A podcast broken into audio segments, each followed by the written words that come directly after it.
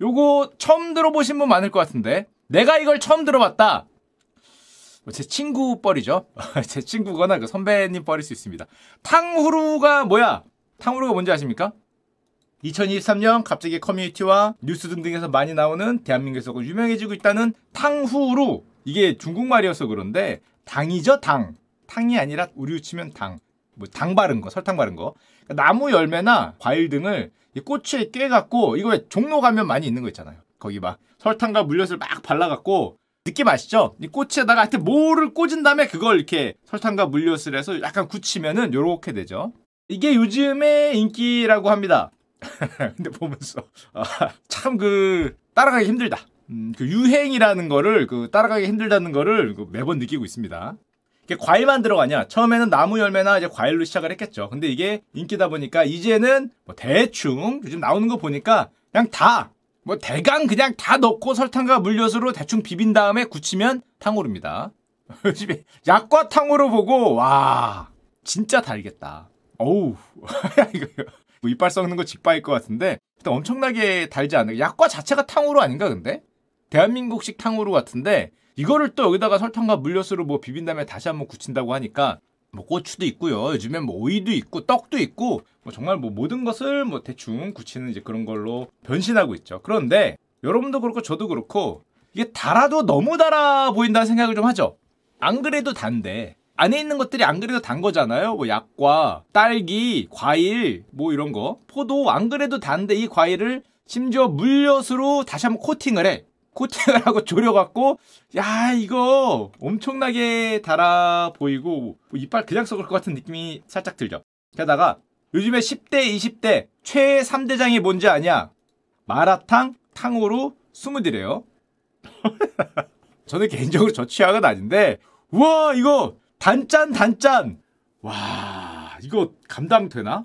마라탕 먹고 스무디 먹고 탕후루 먹으면 감당됩니까? 단짠 단짠 단짠해서 야 보기만 해도 어우 막 온몸이 막 약간 간지러운데 이게 뭐 최애 3대장이라고 해요. 근데 제 생각에는 공식은 아닙니다. 저희 직원이 말했으니까 아마 제 생각에는 10대 최애 3대장이라고 그 친구는 얘기했지만 아마 자기 자기 자기 자기 최애 3대장인 것 같아요. 자기 얘기를 한 게 아닌가라고 생각되는데 하여튼 보고는 그렇게 들어왔습니다. 보고는 단짠 단짠이라고. 자 그리고 아 제가 진짜 이거 보면 처음에 그 얘기했어요. 아니 너희들 건강은 어떻게 하려고 그런 거 그렇게 단 거 먹고 막 그러면은 어 이게 이게 말이 뭐 단짠 단짠이지 이거 맨날 마라탕 먹고 탕후루 먹고 스무디 먹고 이러면 건강하고 배 어떻게 해 그랬더니 걔들이 진짜 거짓말 안 하고 이 얘기를 했습니다 사장님 최애 간식이 이거 아닙니까?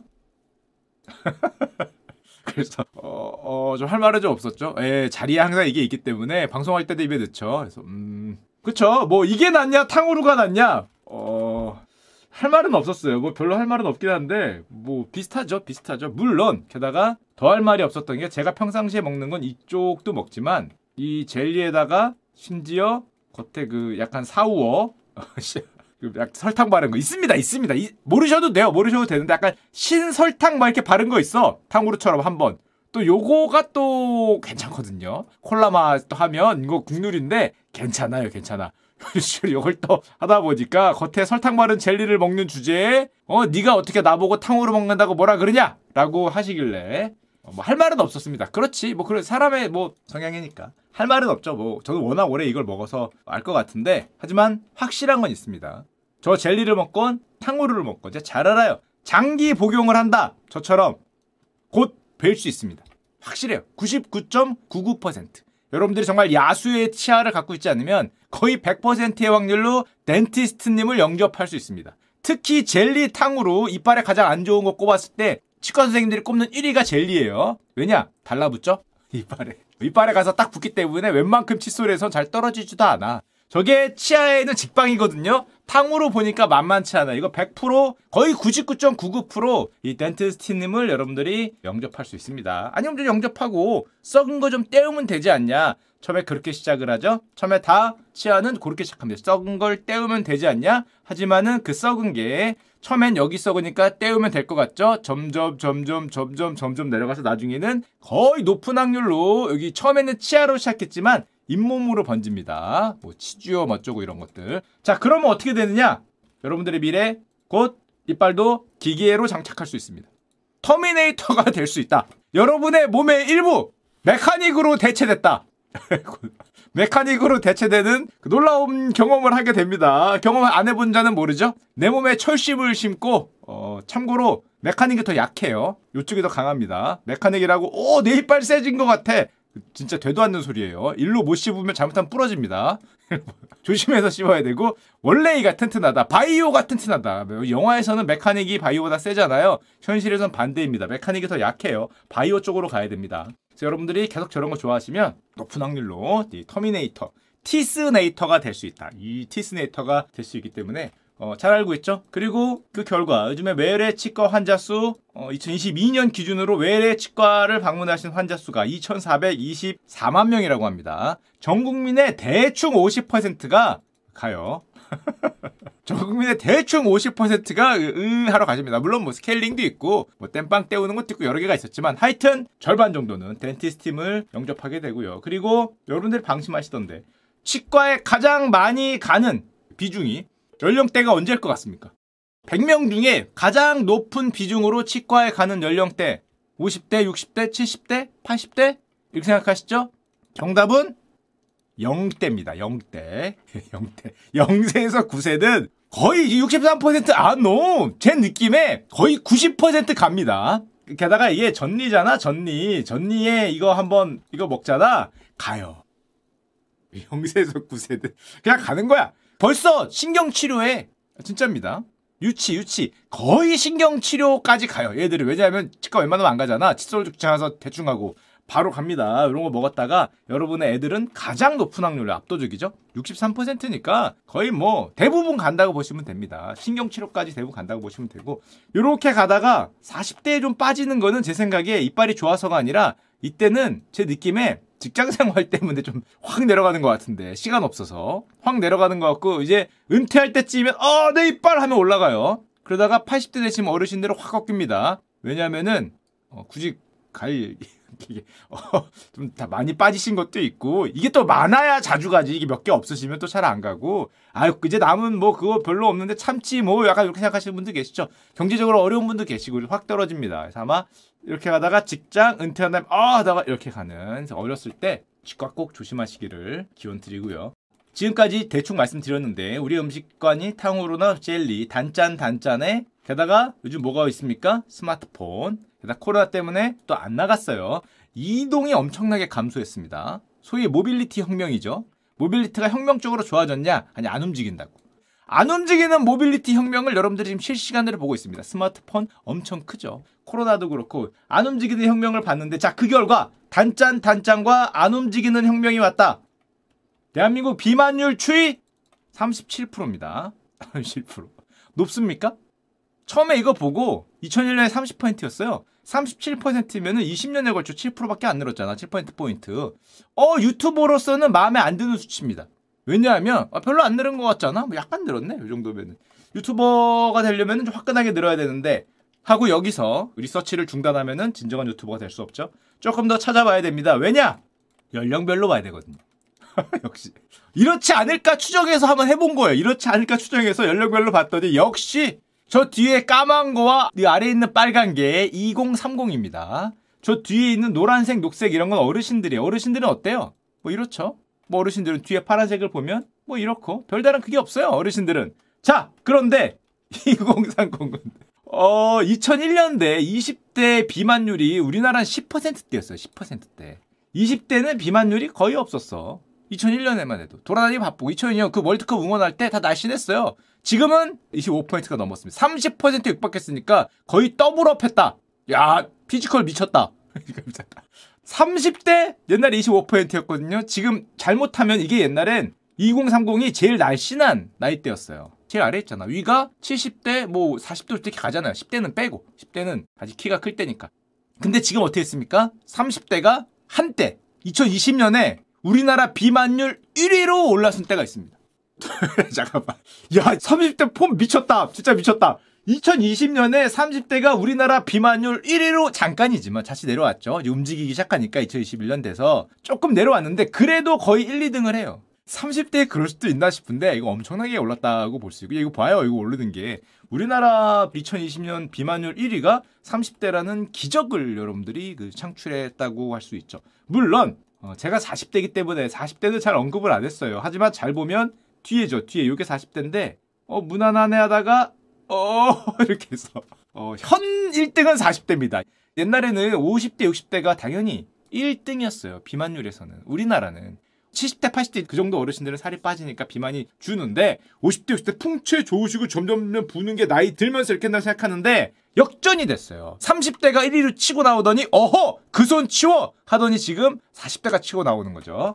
자, 요거를 자세하게 좀 보여드리도록 하겠습니다. 대한민국 연령별 비만율 순위 2001년, 20년 전을 보시면 제일 무거운 것부터 봅시다.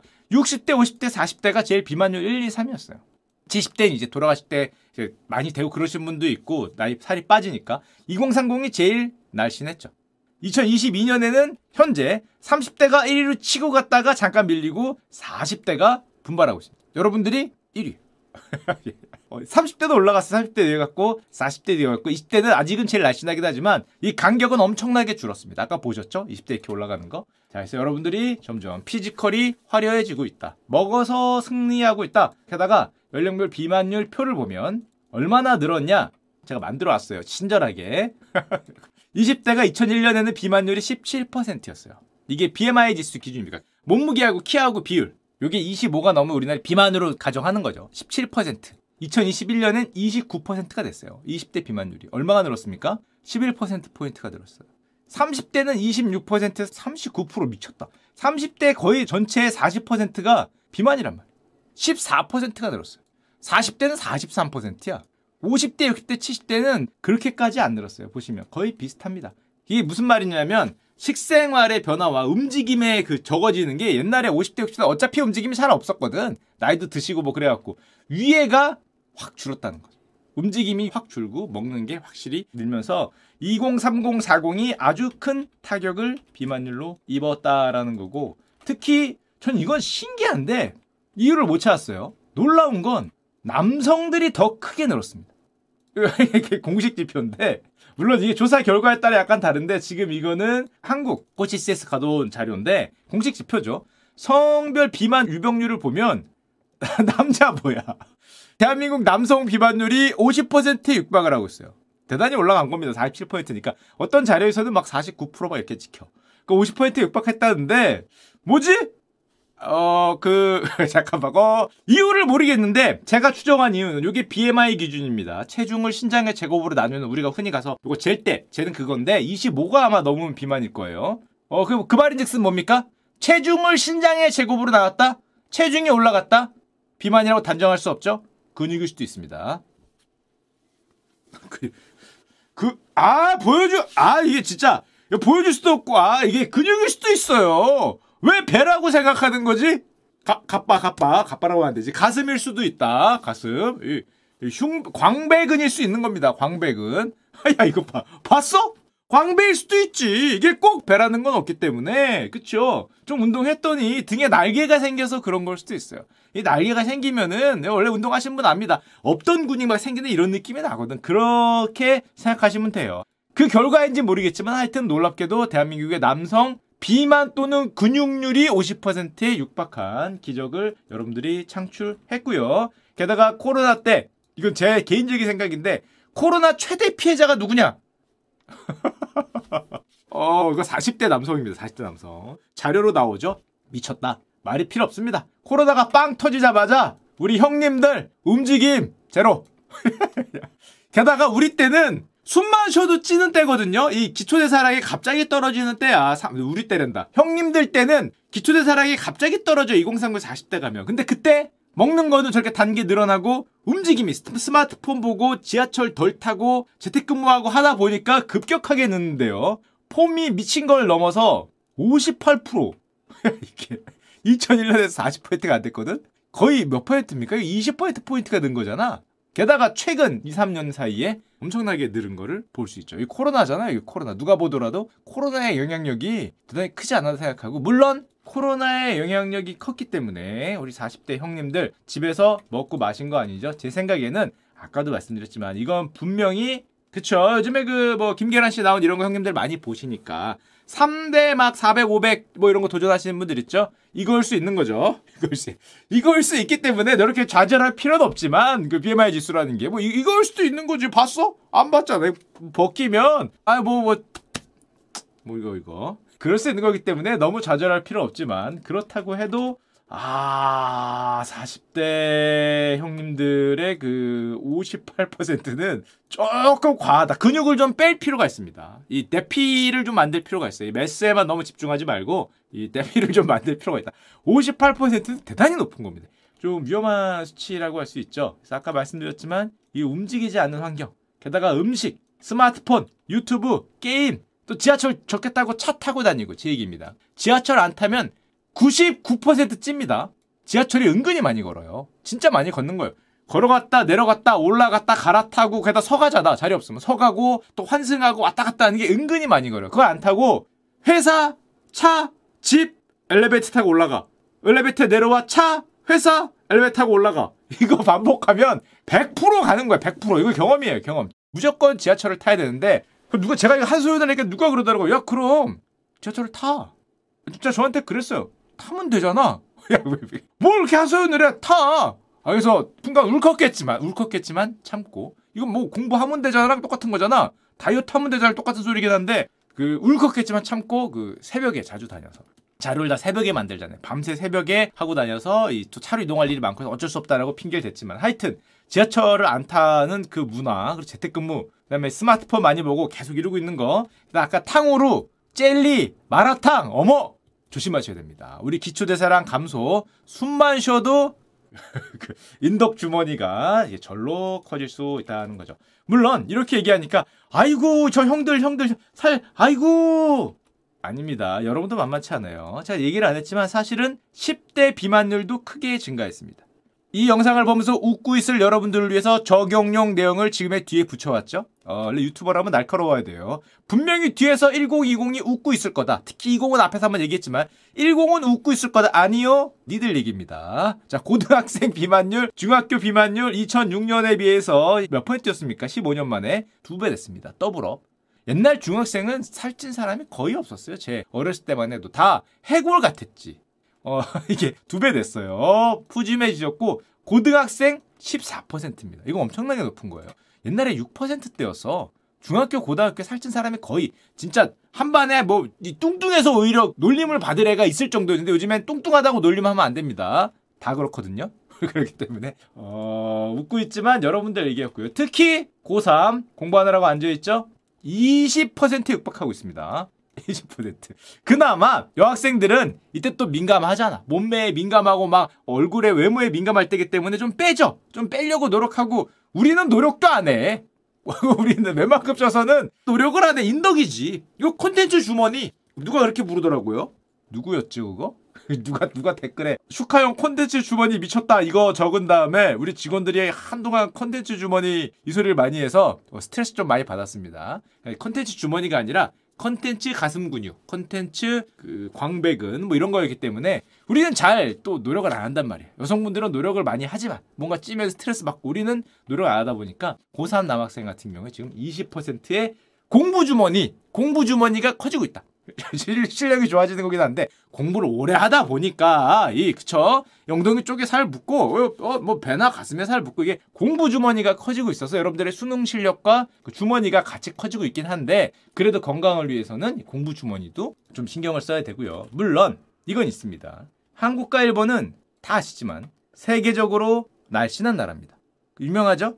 요게 진해질수록 비만인 나라인데 우리나라하고 일본은 좀 옛날 자료긴 해요 날씬한 나라였어요. 우리나라하고 일본 정도로 날씬한 나라가 인도, 그다음에 여기 빈국, 기아, 기아가 없는 나라. 아프리카는 왜 우리보다 비만율이 높지? 아프리카는 뭐지? 어, 좀 신기하긴 한데, 인종적인 뭐 측면이 약간 있고, 뭐 미국이나 뭐 이렇게 사우디 이쪽은 굉장히 비만율이 높고 그런데, 그런데 가끔 보면 요즘에 역전됐다는 말도 많이 나오고, 심지어 한국의 비만율이 미국보다 높게 나오는 통계들이 몇몇 개 있어요. 찾아보시면. 왜 그러느냐? 혹시라도 이걸로 갖고 오신 분이 있을까봐 제가 말씀드리면, 비만 기준이 좀 다릅니다. WHO가 정한 비만 기준은 BMI가 30 이상이어야 돼. 그런데 아시아 태평양 지구 같은 경우엔 BMI가 25만 넘어도 비만으로 분류합니다. 23, 20 넘어가면은 과체중이라 그러고 이 기준이 좀 달라요. 같이 살이 쪘더라도 서구인들은 조금 더 비만 입구가 높죠. 입구컷이 높아서 거기까지 가기 힘든데 아시아인들은 비만 입구컷이 좀 낮아요. 왜냐면 체질적으로 그렇대. 인종적으로 근육량 뭐 이런 게 있어갖고. 그러니까 예를 들면 한국인들은 요런 몸매만 돼도 비만인데 미국인들은 조금 더 퉁퉁해도 비만이 아니게 보일 수 있다는 거죠. 서양인과 동양인들이 차이가 있다 그러고 그리고 가끔 우리가 뭐 미국 미드나 이런 데 보이는 뭐 엄청나게 뚱뚱한 분 이거 이거는 대한민국 인종에서는 잘 안 보인다고 해요. 이렇게 과하게 보이는 요 초고도 비만 동양인들은 체질적으로 잘 안 보인다 뭐 이런 말을 쓰죠. 자 그렇기 때문에 저렇게 살이 찌면 어떤 현상이 펼쳐지냐 여기서부터 조금 슬픈 얘기들이 있는데 살이 찌면 당뇨병이 늘어납니다. 아 이거 당연하겠죠. 저렇게 살이 찐 데다가 운동 안 하고 우리가 후루룩 짭짭 후루룩 짭짭 맛 좋은 탕후루 후루룩 짭짭 단짠 단짠 계속 반복을 하면 성인 당뇨병 환자 수가 급격하게 느는데요. 어 2012년에 비해서 12%였는데 17%까지 크게 늘었다고 하고 게다가 526만 명. 와 이게 말이 되나 근데? 성인 당뇨병 환자 수가 526만 명이. 미쳤다 미쳤다. 조심하십시오. 진짜 조심하시고 그리고 이 전 단계라고 한다는데 뭐 의학적으로 뭐가 있겠죠. 당뇨병으로 가기 좀 전 단계겠죠. 거의 위험 수치까지 간 분이 1,500만 명. 조심하세요. 방심하면 안 돼요. 한 방이다 얘들아. 진짜 미리 말씀드립니다. 한 방입니다. 자기는 아닐 것 같죠? 저도 아 저를 자기는 아닐 것 같죠? 다들 그렇게 생각했어요. 다들 그렇게 생각하는데 어느 날입니다. 진짜 어느 날 그날이 와요. someday가 옵니다. 어, someday가 오는 순간에 아 쉽지 않기 때문에 진짜로 조심해야 되고 아까도 얘기했죠. 모빌리티 혁명이 왔다고. 진짜 우리는 모빌리티 혁명이 왔습니다. 어떤 혁명이 왔냐? 이 스마트폰의 혁명이 왔어요. 이 혁명이 왔다는 게 어떤 의미의 혁명이냐? 안 움직이는 혁명이 왔습니다. 이거 10년밖에 안 됐어요.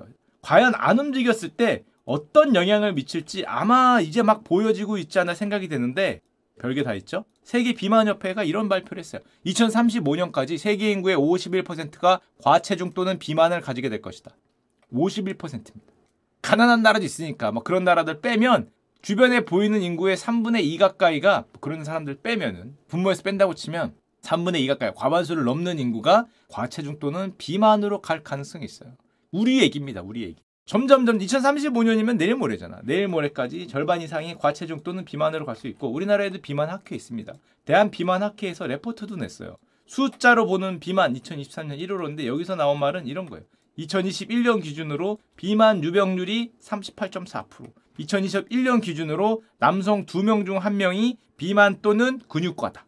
메스가 크다. 대피에 좀 신경을 써야 되고 여성도 4명 중에 1명이 몸매에 신경을 쓰고 있지만 비만 경보가 굉장히 크게 올린다고 할 수 있죠.